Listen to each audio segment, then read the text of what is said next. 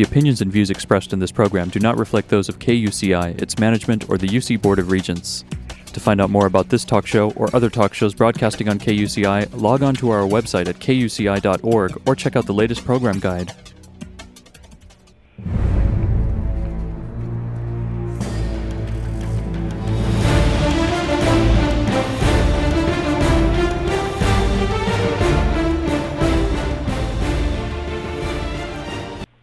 Good evening. You're listening to KUCI at 88.9 FM in Irvine and online at kuci.org. Welcome to Privacy Piracy. I'm Lloyd. I'm the show's engineer, and your host is Mari Frank. Mari's a local attorney and certified information privacy professional. She's the author of several books, including Safeguard Your Identity and From Victim to Victor, a step by step guide for ending the nightmare of identity theft. She sits on the advisory board of the State of California Office of Privacy Protection, and she's a sheriff reserve here in Orange County.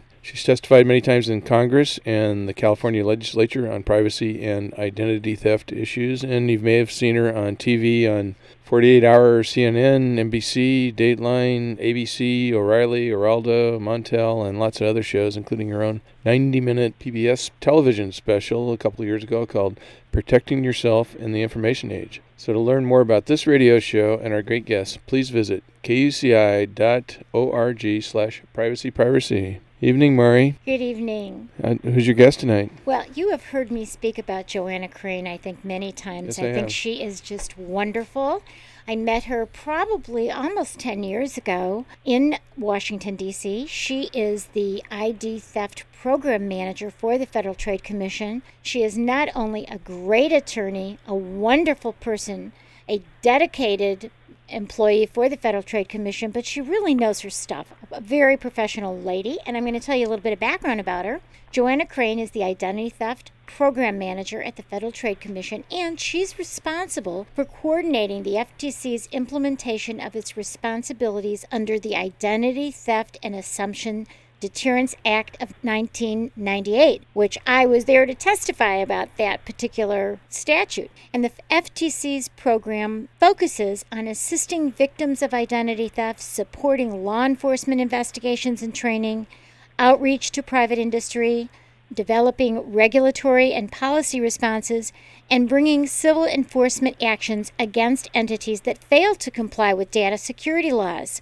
Joanna Crane helps coordinate a variety of governmental councils and workshops, public private partnerships, and training and research initiatives involved with identity theft. She is the identity theft guru, and we are so thrilled that she's joining us all the way from the East Coast. She's terrific. So, Joanna, thank you for joining us. Thank you so much for inviting me on your show, Mari. Well, you are so great. You know, I think you're wonderful. You and Betsy Broder do such a great job for consumers and victims, and we are so grateful for you. Well, you are the best of the best, and as you said, we you were there to get the whole thing rolling back in 1998, and thank goodness you were because you had a great impact. Well, thank you so much. Now, tell me, how is it that you ended up at the Federal Trade Commission? Well, I had an interest in consumer rights generally, and so I started working at the Federal Trade Commission in their budget department and moved over towards the program areas. The first big area I worked in was tobacco monitoring, monitoring the advertising, monitoring the labeling of the cigarette packs and that sort of thing. But eventually I decided I wanted to go to law school. And while I was there, privacy was sort of emerging as a new legal area. That was in the sort of early 90s. So I took a special interest in that. And when I came back to the FTC as an attorney, after having been there to prosecute some uh, you know, sort of business scams and sort of uh, you know more generic type of fraud, we got the responsibilities under the ID Theft Act. At which time I moved over and got involved with identity theft. Well, thank goodness you have, and you've been wearing a white hat for a long time. like Crusader Rabbit, are you old, are you young enough or old enough to remember Crusader Rabbit on TV? When I was a kid, remember that? That do always doing good Crusader Rabbit. That's the kind of role model that I grew up with. Mighty Mouse too. that's right. That's right. I see you as Crusader Rabbit. No, we're really thrilled. Now, what has happened recently is that you have a brand new survey that has been released, the 2006 ID Theft Survey. that actually took place in 2005. Tell us a little bit how that survey came about and what the FTC has been doing to try and look at trends. Sure. When the Federal Trade Commission got its responsibilities under the ID Theft Act in 1998, one thing Congress told us to do was log in the complaints that we received from victims or consumers about identity theft and refer those complaints out to law enforcement and uh, to other entities like credit reporting agencies. So we ended up developing an enormous database of consumer complaints. We get about 250,000 or more a year. And Congress started to ask us for to look at patterns and trends in that data, and so we did. We were sending them little, you know, ad hoc reports um, telling them what kinds of identity theft victims were complaining to us about. In other words, what the thief was doing with their IDs, um, what types of fraud the thief was committing, and we started to wonder whether our data really reflected what was happening nationwide.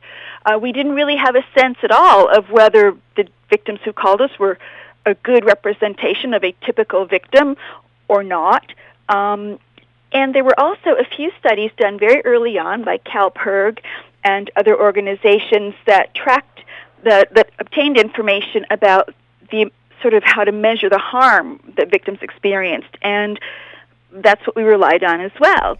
But the other thing that was really bugging us was that the only um, estimates we had on the extent of identity theft really were provided by the credit reporting industry, who said that it was, you know, was not a million, it was less than a million. They were thinking it was 750,000 new victims a year.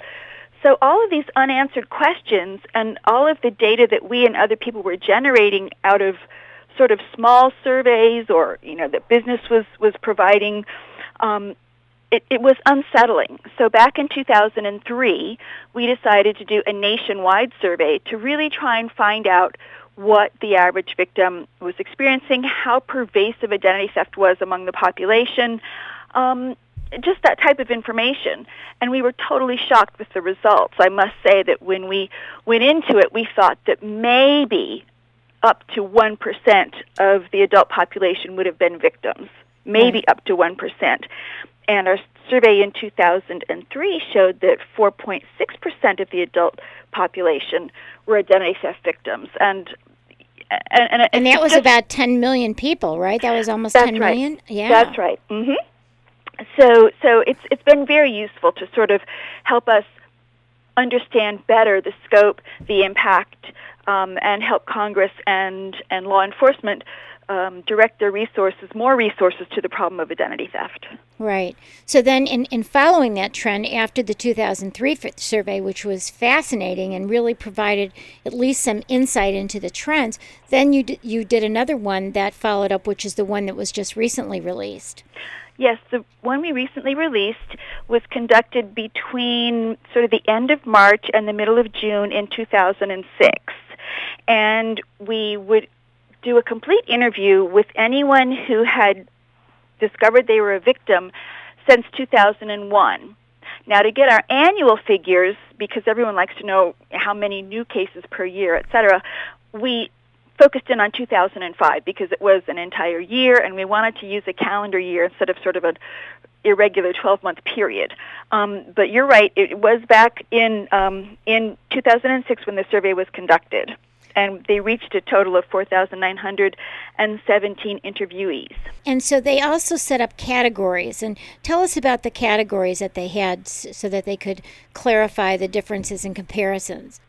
Right. Um, what we found in the first survey, and this survey confirmed it, is that within this you know 8.3 million adults who have ex- who discovered they were victims in 2005 the the actual experiences the victims report vary widely, extremely widely.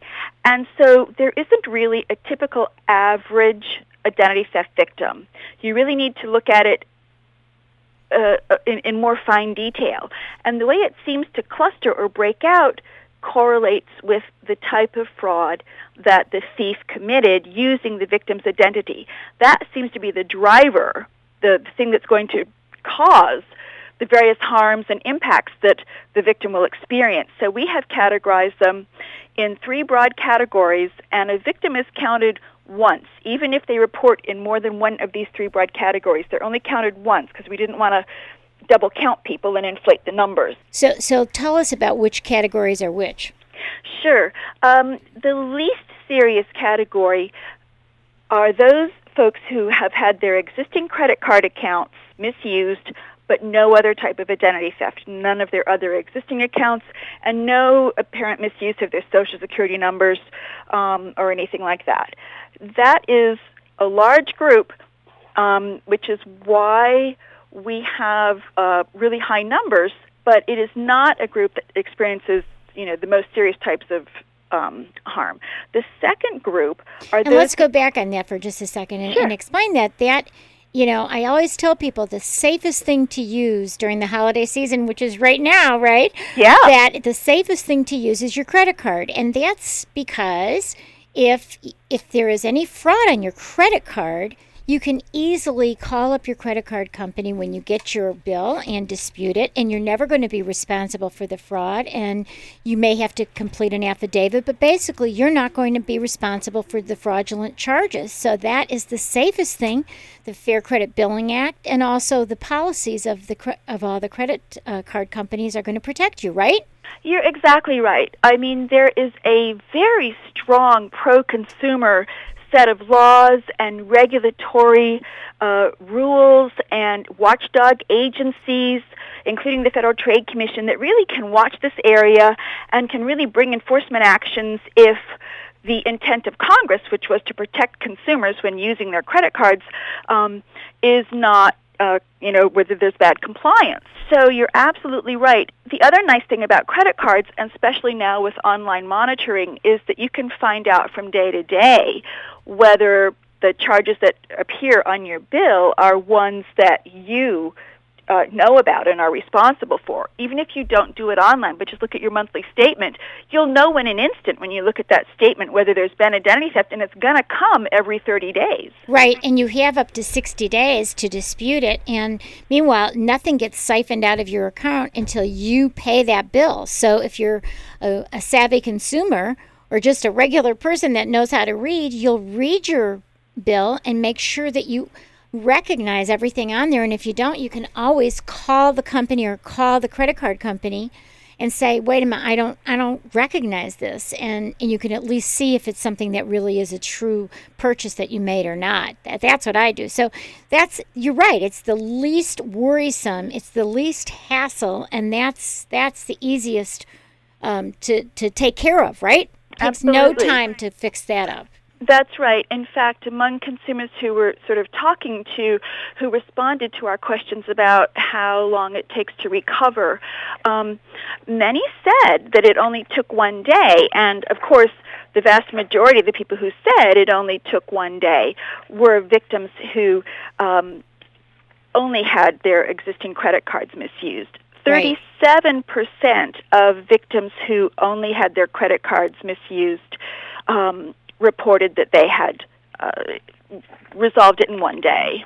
Right. And I think that's really important so people who are shopping now in the holiday season can know that, that that's pretty safe. Use your credit cards. But it's different with debit cards, isn't it, Joanna? Let's talk about that because I think people think that they're still protect they're protected in the same way and it's not a big deal if they use a debit card. You're exactly right. I have a feeling there's a big, a growing misunderstanding about debit cards because you no longer have to use a PIN with them. And people think that they're sort of like credit cards, and sometimes the monitor at the point of sales terminal will even say credit when you have to sign uh, for a purchase using your debit card. But that money is coming right out of your bank account, and there are no Fair Credit Reporting Act protections or Fair Credit Billing Act protections associated with your checking account. That is under state law, and state law puts it in the category of, you know, who was, you know, was there negligence on the part of the consumer? They'll they'll look at sort of both sides of the story to see whether in any way you are responsible for allowing your debit card to get into someone else's hands. And it's also the Electronic Funds Transfer Act, isn't it? Doesn't that yes. cover that as well? And that also, even though you might get something from your bank that says total quality protection, I'm sure you heard this a million times, Joanna, just like I have. People will say, you know, I use my debit, somebody used my debit card number and I don't even know how they did it. They did it online and all this money was immediately siphoned out of my account. And I told the bank and I told them within 60 days, but now they, they took the money out of my a different account and, and they're not giving me back my money. And right. so it's not the same kind of protection that a, that a regular credit card is. It isn't, and and the Electronic Fund Transfer Act, which the Federal Trade Commission also does enforce, only pertains to credit to debit cards when they're used with a PIN. And right now, the industry is trying to push people away from PINs towards credit cards, excuse me, debit cards that are just um, approved either with no pin at all or with a signature. Right. Um, and so those you don't even have the protections of the Electronic Fund Transfer Act, and that's where you're under the Uniform Commercial Code, which can really vary state by state and, and is not nearly as clear cut in, in how to resolve these disputes.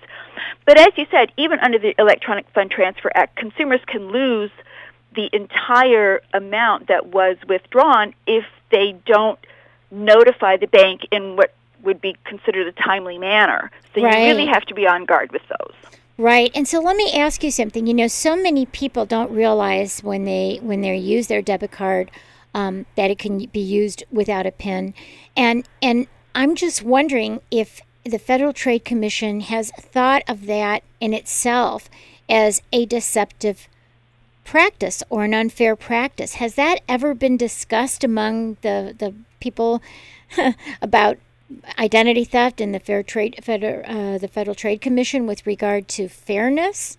I don't, you know, I can't really answer that question because I'm not right in the middle of all of those policy discussions, but I do know that we coordinate very closely with the banking regulatory agencies who would oversee specific banks, and if there were particular banks who were giving consumers a really hard time on these debit cards, then th- those agencies, since we're talking about cases where the Electronic Fund Transfer Act wouldn't be involved, um, those agencies would be responsible. So it's a great idea. It's a great topic for conversation, but I can't honestly say that I know of any conversations about that that have um, occurred so far, except the general acknowledgement that consumers seem to feel that they're more protected with debit cards than in fact they may actually be. Right. I think they get confused. They think many, many people, I mean, even attorneys that I've spoken to when I've done programs, they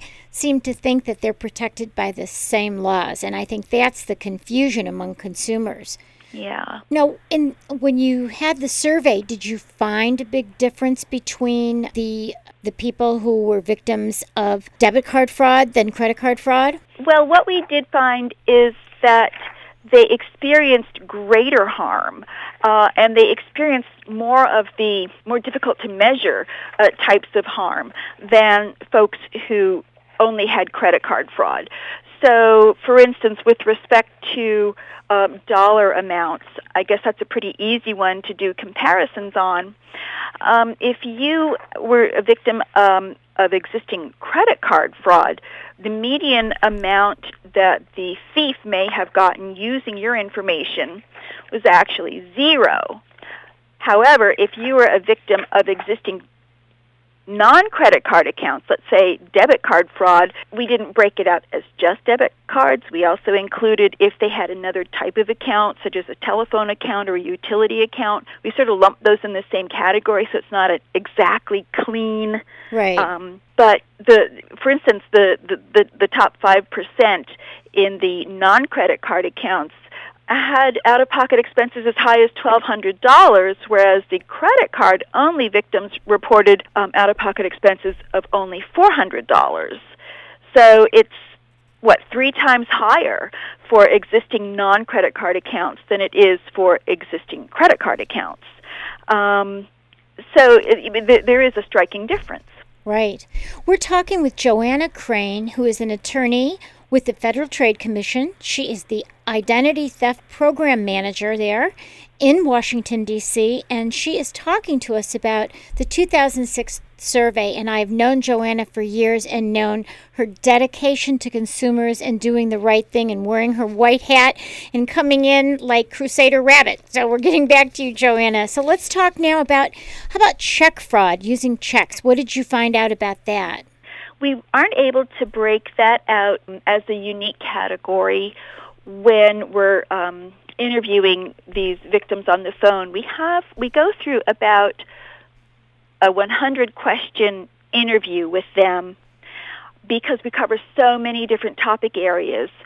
So when we ask them what types of identity theft they have experienced, both checks and debit cards go into a category called checking savings, checking Right. accounts and saving accounts. Um, and so we didn't actually get that. But they're similar because even though a debit card is a debit card, it really acts like a check because the money immediately is removed from your account. So th- that makes sense to me that that was a good way to lump them together. Yeah. Yeah.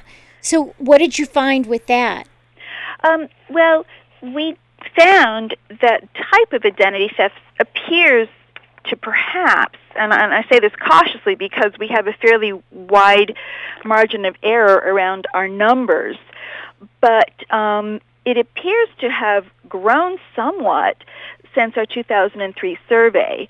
It accounted for 1.5 percent um, of of the adult population, and um, back in 2003, I think it was around one percent of the population. So it may be that even the thieves are now realizing that it's pretty easy to get which after all is what they're really looking for. Yeah, they go for the Um, money. yeah, they don't have to, you know, buy a plasma TV and then go sell it on the corner. Right. They can just withdraw $1500 from your account. Yeah, here's my statistics. Back in 2003, we found that the misuse of primarily, uh, you know, checking savings accounts, also phone accounts, I should say, because those tend to be a, a somewhat significant portion of, of this category. It affected 0.7% of all adult Americans that, that one year, in that one year period. And I should say the folks who discovered it accounted for about 0.7%. And it was double that in 2006. It went up to 1.5%. You know, with our margin of errors, I can't tell you for sure that there was a uh, there, there was a doubling, but I suspect there was a growth. And other researchers who I've spoken to have also found trends like that. Right. When you get complaints, I don't know if you're getting these, but I get a lot of this from consumers who call us, and that is now that checks can be created from all this software that you can buy at any office, Office Max, Office Depot, anywhere. All one has to do is look at the routing number and the account number on your check, which is very easy to do. Anybody can find a check or they get a check at a retailer. Very simple to do. They copy that and then they create their own checks and then they go to town and the money is siphoned out of your account because the banks really don't look at the checks. They just run the check through the reader and it reads what the account and routing number is.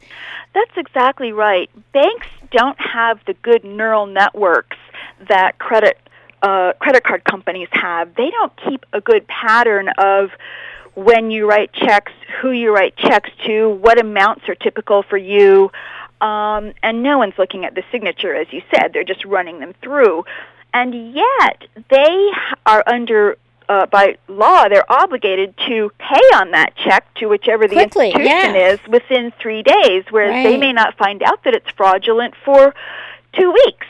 So the consumer is at a real disadvantage there. But as you said, there is no great built-in security, and the account number and routing number make it completely open, in a sense, to anyone with really criminal intent.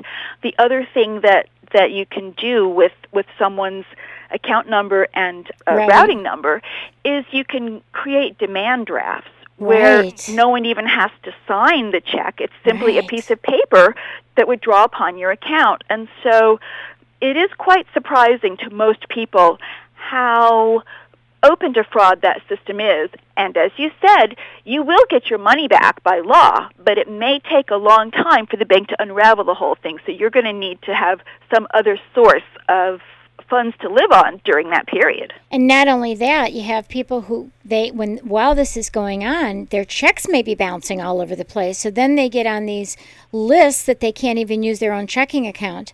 And I hear that a lot about people who say, "Well, gosh, now that this has happened to me, I can't even cash my own checks exactly. because my fraudster has done this." And I have seen checks, Joanna, where let's say you know Joanna Crane is on the check and it's Bank of America. Well, the check actually that's your account, but the check will say you know Susie Q, and it'll say maybe Wells Fargo.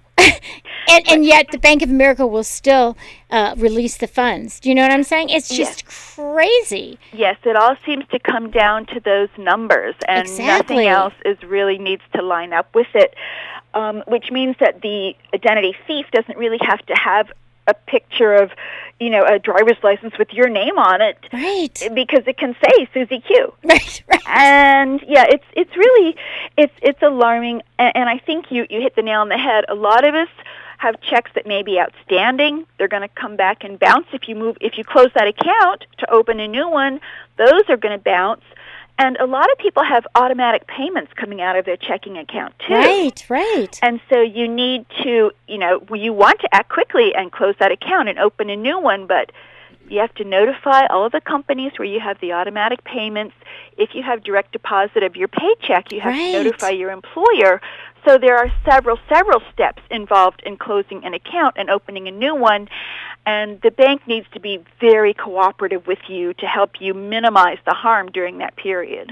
And sometimes, and I just got a call this last week from from a family that um, w- they did close the account, they did everything that you just said, and then when they opened the new account, there somehow the the bad guys that were still writing the old checks, they took the money out of the new account.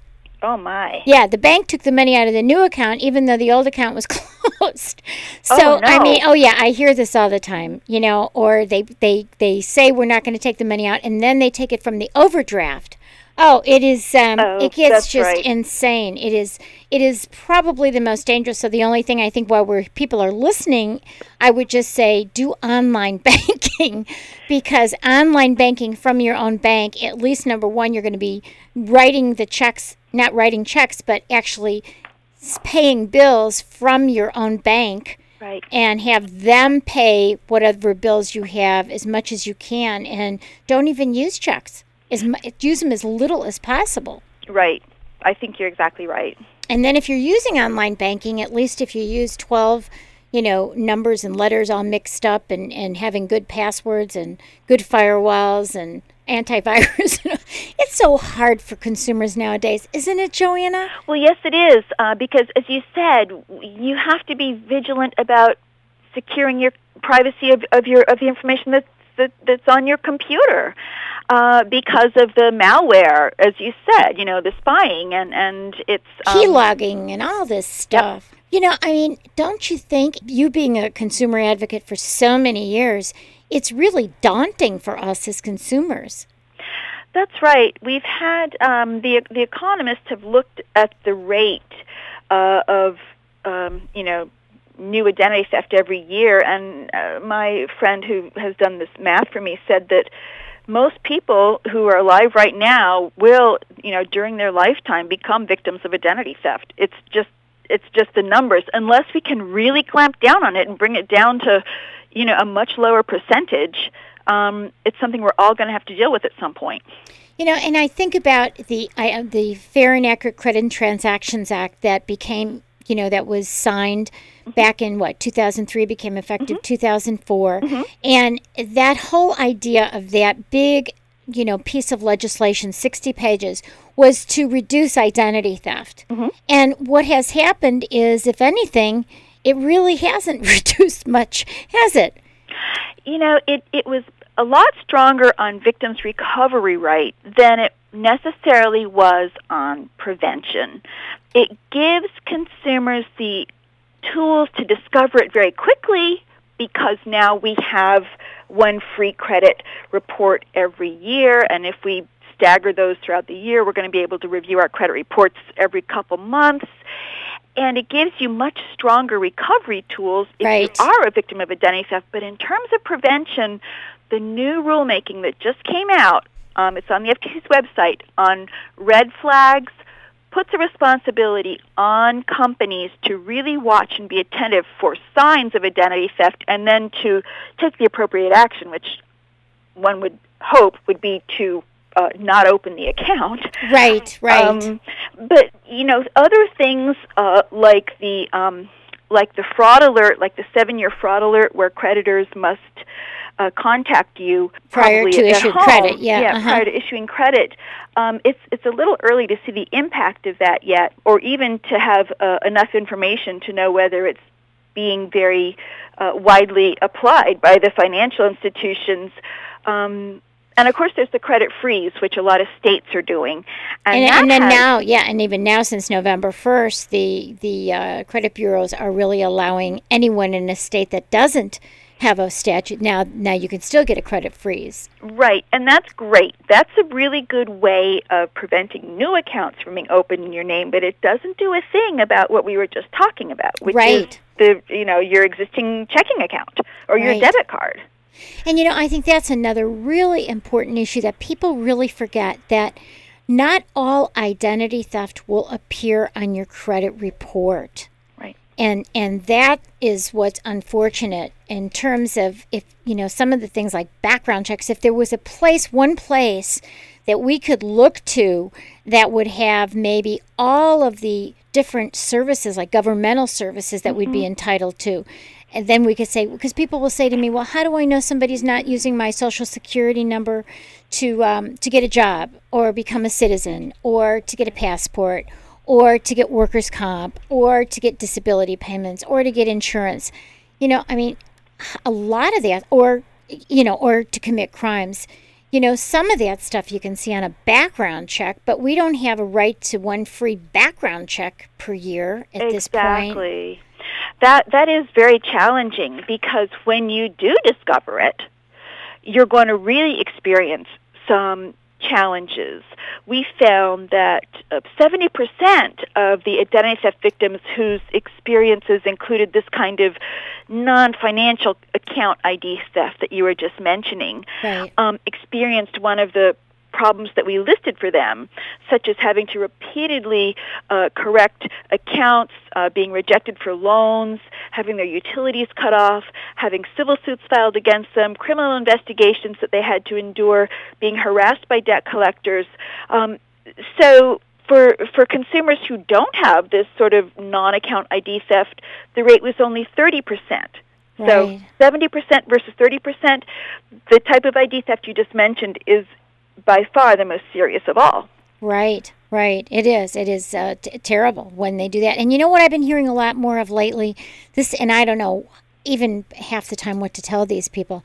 Cyber identity theft. I had a woman who just called me recently who found out that someone took over her business and actually created a website, stole her website, and then hired people to work for her pretending to be that she owned that website. Goodness me. I know. how were they how were they how were They they, just making wa- money off of it? because they used her profession, okay, to Oh. hire other people to work for her eh, using her reputation. And so other mm. and then this woman was not paying the people that she hired. And oh. so she had lawsuits and so we're finding at least the kind of crazy calls that I'm getting is a lot to do with cyber identity theft. That people are just you know going it you can be so anonymous someone doesn't know who you are. And in fact the woman who did this to this lady that called me the lady that called me is from california the woman doing it to her is on the east coast. Well, it's it's amazing the way that people will find to use other people's identity, and the internet makes it.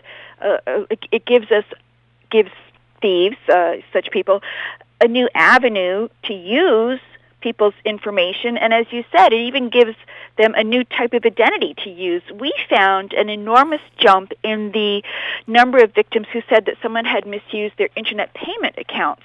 So think about your PayPal accounts right and your you know, there. I think Google has a checkout account. There's several new ones coming, you know, being offered these days. But it would appear that there are identity theft problems around those too, and they must not be that hard to uh, take over by an identity thief because we saw a real jump in that area. Huge, it's huge problems. So, in terms of talking about how long it takes for victims to recover from identity theft, it really mm-hmm. depends on the type of identity theft. So, what did you find in this study? Um, in the study, we found that the folks who have experienced either the opening of new accounts or those other types of fraud, the government benefit, the employment, th- those ones that you were talking about, 15% of, of those types of victims said it took them more than three months. But almost 40% said that they haven't even resolved their problem, so they couldn't give us an answer right. of how long it took to resolve it because they're still ongoing. Right. Um, by contrast, for people who only had an existing credit card misused, only 8% said that it took more than three months to resolve, and only 5% had problems still ongoing. So those seem there seems to be some closure, and, and again, often it's resolved in one day. The bank. So, folks, so you're what you're saying is that stuff that appears on credit reports, really, even though it's a hassle and a challenge, there is a you know a light at the end of the tunnel whereas a lot of these others it's it's open ended i know i helped a guy who was a victim of criminal identity theft and his it started in 1991 and i helped him finalize it in 2006 yeah. I mean we're talking about huge amount of time. Yeah, once it's in the court records, it becomes extremely difficult to fully expunge, and it's probably been picked up by other types of background agencies. So you may be able to fix it at the courthouse, but can you fix it all the way down the road, all the different places it's now been you know pulled into a database right and how many data brokers have bought and sold it and shared it and right. and some, you know i've read that once something is on the internet where it gets on the web, I mean, it never goes away. yeah. There is always something that it's never going to go away.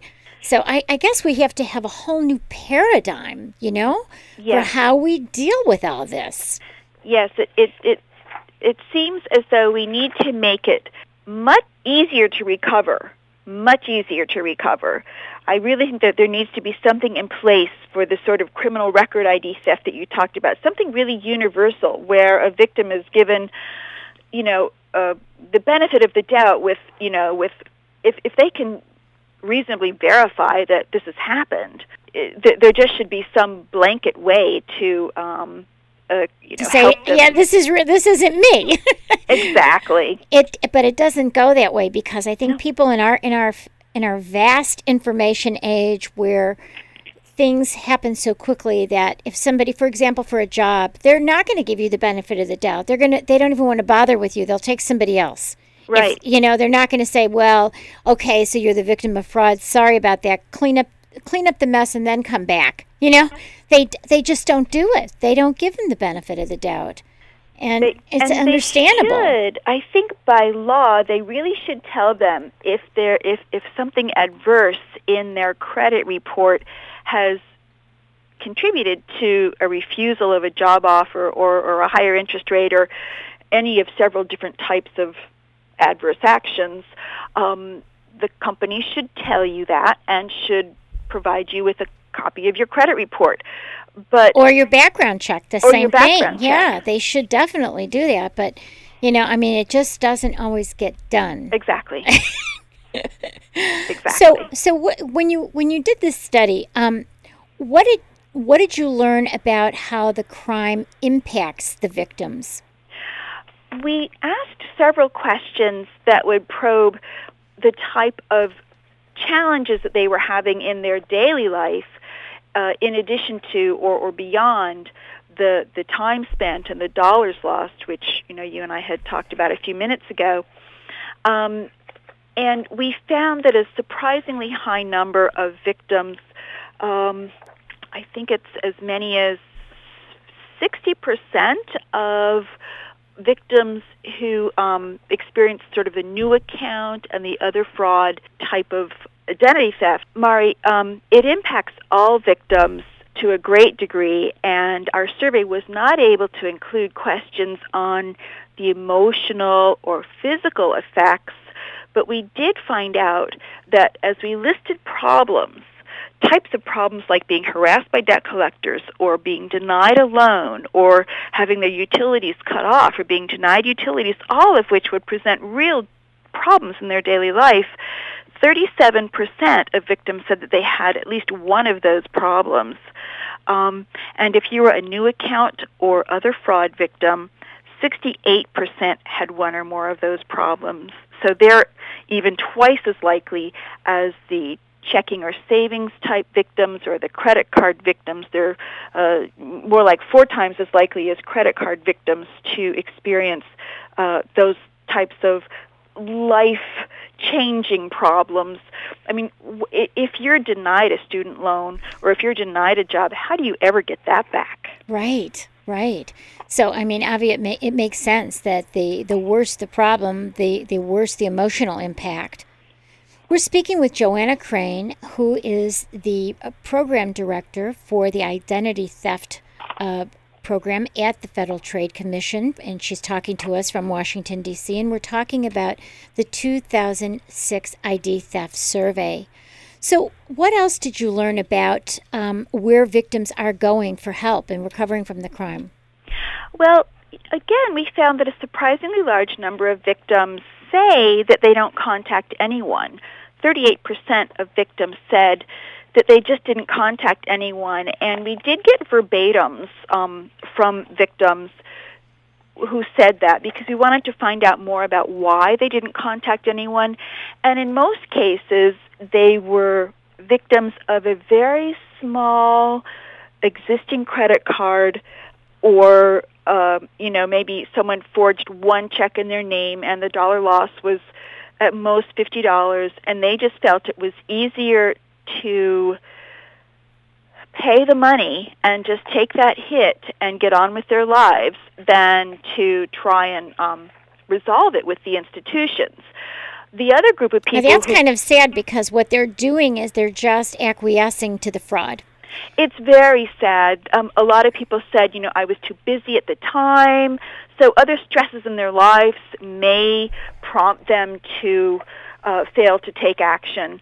Um, and I want to say a, a, really good plug for the Federal Trade Commission right now because the Federal Trade Commission, and Joanna, you have a lot to do with this, has a wonderful website with fantastic help and what to do and how to do it at www.ftc.gov slash ID theft. And you guys have done a terrific job. So a lot of people still don't know that who the Federal Trade Commission is and what you do for people. I mean, it's amazing to me how people say, "Really, what is it? The Federal Trade Commission? Why would they help me?" You know. You're right. Only 4% of the victims that we spoke to had contacted the Federal Trade Commission, so they did not get the benefits of our website, which would sort of tell them the steps they need to take to recover. Um, 43% said that they contacted the company that was affected. Again, these are mostly people who have an existing relationship with a company where the thief has come in and misused their existing accounts. And so they're going to get taken care of by that company and they may not need to contact anyone else. Although uh, I have to say a little caveat here in that I know that they don't always get taken care of by their own company, and that's what's really frustrating because you would think if you had a really good relationship with the company that, especially I'm, I'm talking about the banks and, yeah. the, and the checking accounts. Usually, I have to say, like, whenever there's fraud, and I've had fraud on my accounts on my American Express, they're wonderful. They take care of it in a heartbeat. Same thing with my Visa, Chase Visa, they've been good. So the credit card companies seem to be better than the banks themselves in terms of checking accounts. That's my experience and the experience that I've heard. I don't know about you. You know, I really can't tell. Let's see. I really can't tell from the way the data is presented here whether there was a, a large difference between those two categories. But anecdotally, everything I've heard supports what, what you said, which is that um, existing credit card victims are not going to find the rapid response and, and the ease of recovery that a credit card victim would. Right, right. Exactly. That it's it's harder with the checking accounts than it is the credit cards.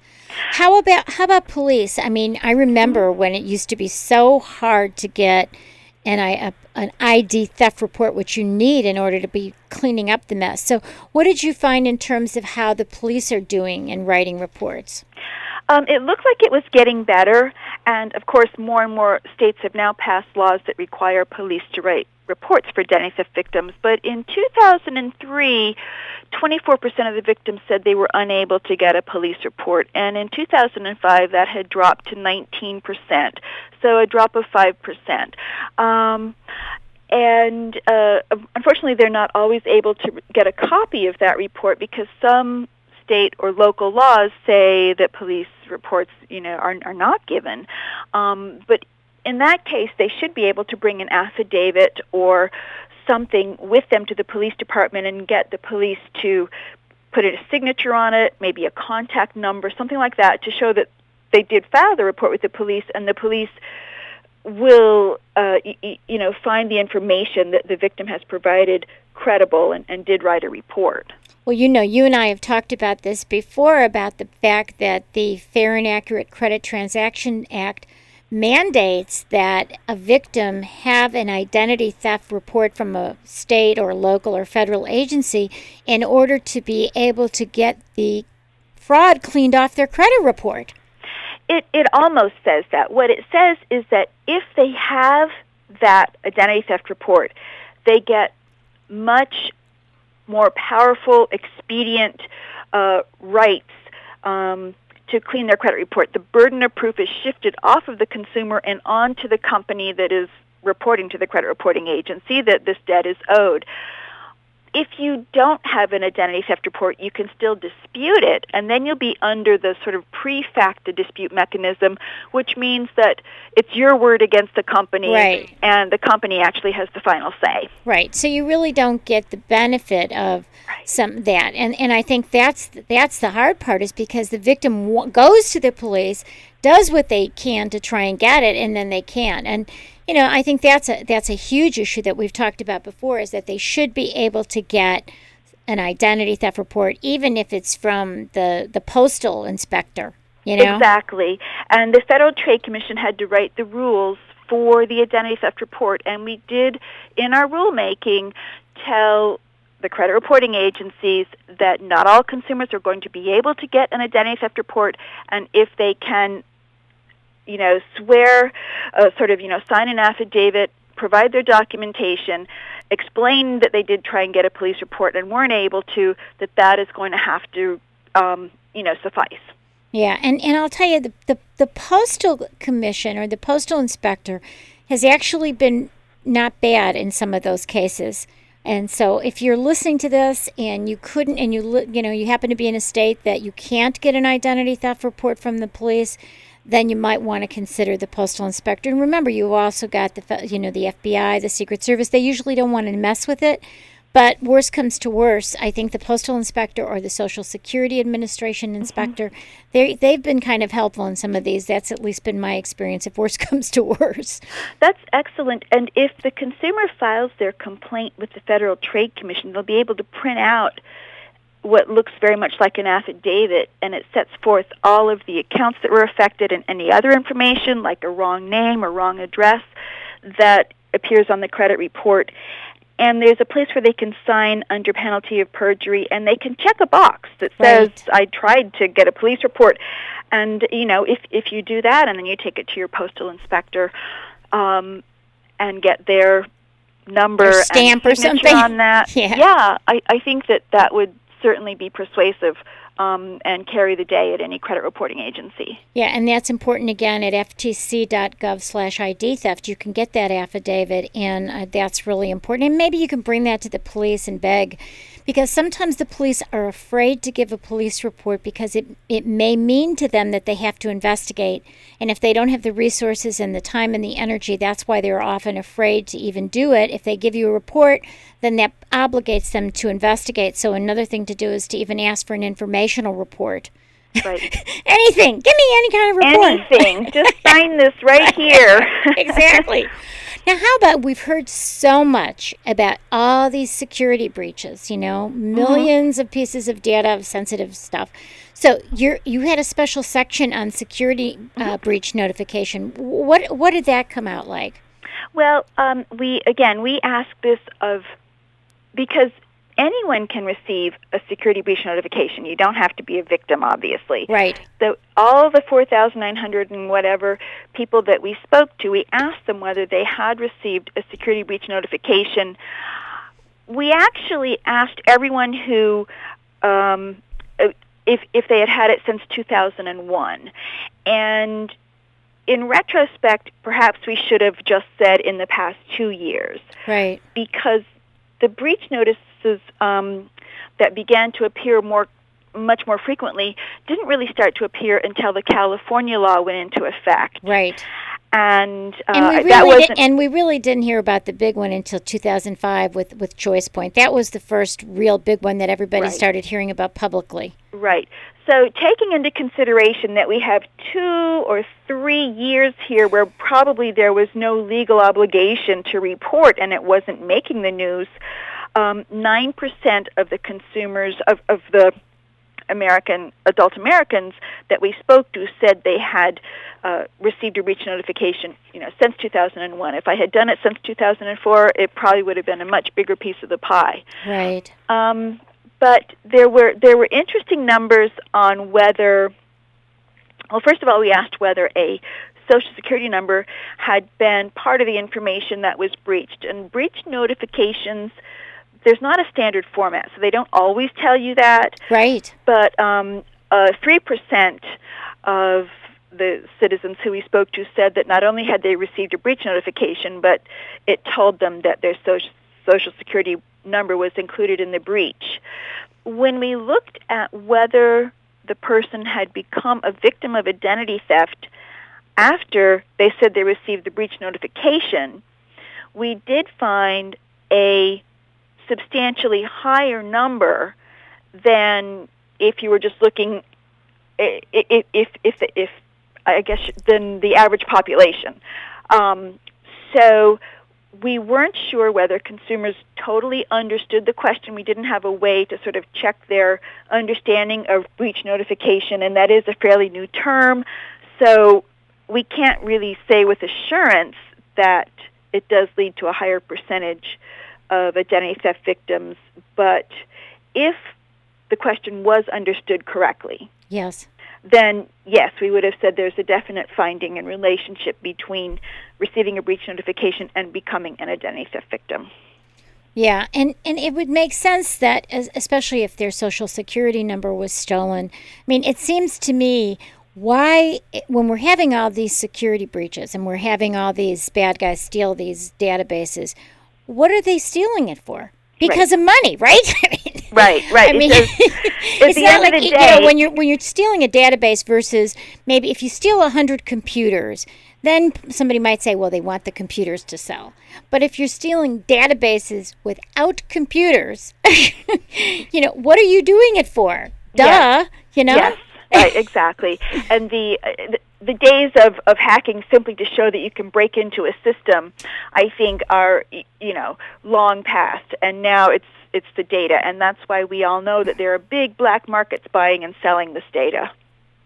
Exactly. So so if you compare overall the 2003 to the 2006 survey, mm-hmm. what would you say has really changed, or if if it has changed? Actually, what was most surprising to me was how consistent the overall rate of identity theft was. Because when you put the margin of error around both of those it's they overlap. Right. so it doesn't indicate an increase or a decrease. It's about where it was. Right. Um, now i must say that other studies have shown higher numbers than ours uh, the Bureau of Justice Statistics looked at 2005 and found that 5.5% of households in America um, reported. Now, what, how, how did that translate into millions? Did they? They um, actually they don't give that. I because a household is actually like 1.89 people. okay. Okay. So, so if you do that and you do the math, it's something like 14 million people, somewhere between 12 and 14. So right. And that's kind of closer to the Gartner study, which said between mid 2005 to mid 2006, they came up with a number of 15 million new right. victims. Right. And so, um, I'm try- actually, I think that now that I think of it, I think Bureau of Justice Statistics was was like 10 or 11 million. So it sort of sat right in the middle between ours at 8.3 percent and and Bureau excuse me 8.3 million and Gartner's at um, 15. 15. Yeah. And then there was Javelin, which was what 8.9 something mm-hmm. like that. Yeah. So so we're anywhere really between 8 and 15 million people right. a year, which any way you look at it, it's too much. It is too much. Um, the other changes from 2003, we we uh, handled our dollars differently because we got exact dollar amounts instead of asking victims to just indicate by ranges how much the the thief got. Um, and we also made a change in how we handled the money associated with the joint account holder where the individual said they were a joint account holder in 2005, we ended up cutting that dollar loss in half so that we didn't didn't double count it. Right, right. Um, so because of all those changes, the dollar loss was 15.6 billion if you're sort of working from averages as opposed to 47.6 billion in 2003 which sounds like a huge drop, but because of the different methodologies, that accounts for like almost two thirds of that difference. The median amount obtained by the identity thief wasn't wasn't clearly so different. Um, in 2003, it had been in a range of 500 to 999, and in 2006, it was 500. Um, right, right. So, very hard to compare. But um, you're but you're similar, and Lloyd is telling me, believe it or not, that we are at a time. It's unbelievable. So what I want to thank you so much, Joanna, because we have we really appreciate the, all that you're doing there, and I know that you you guys will now take this survey, and hopefully that will get Congress to start looking at more creative ideas about how we can maybe really put this uh, identity theft and, and, and decrease it or, or eradicate it in the near future. Absolutely. We need to keep moving forward. We can't stop now. Well, thank God they've got you there. I'm telling you, you are wonderful. Thank you so much, Joanna. Thank you so much, Mari. I really enjoyed this. Okay, and we're going to have people go to ftc.gov slash ID theft. Okay? Thank you. Bye bye. Thanks again. Bye bye. The opinions and views expressed in this program do not reflect those of KUCI, its management, or the UC Board of Regents.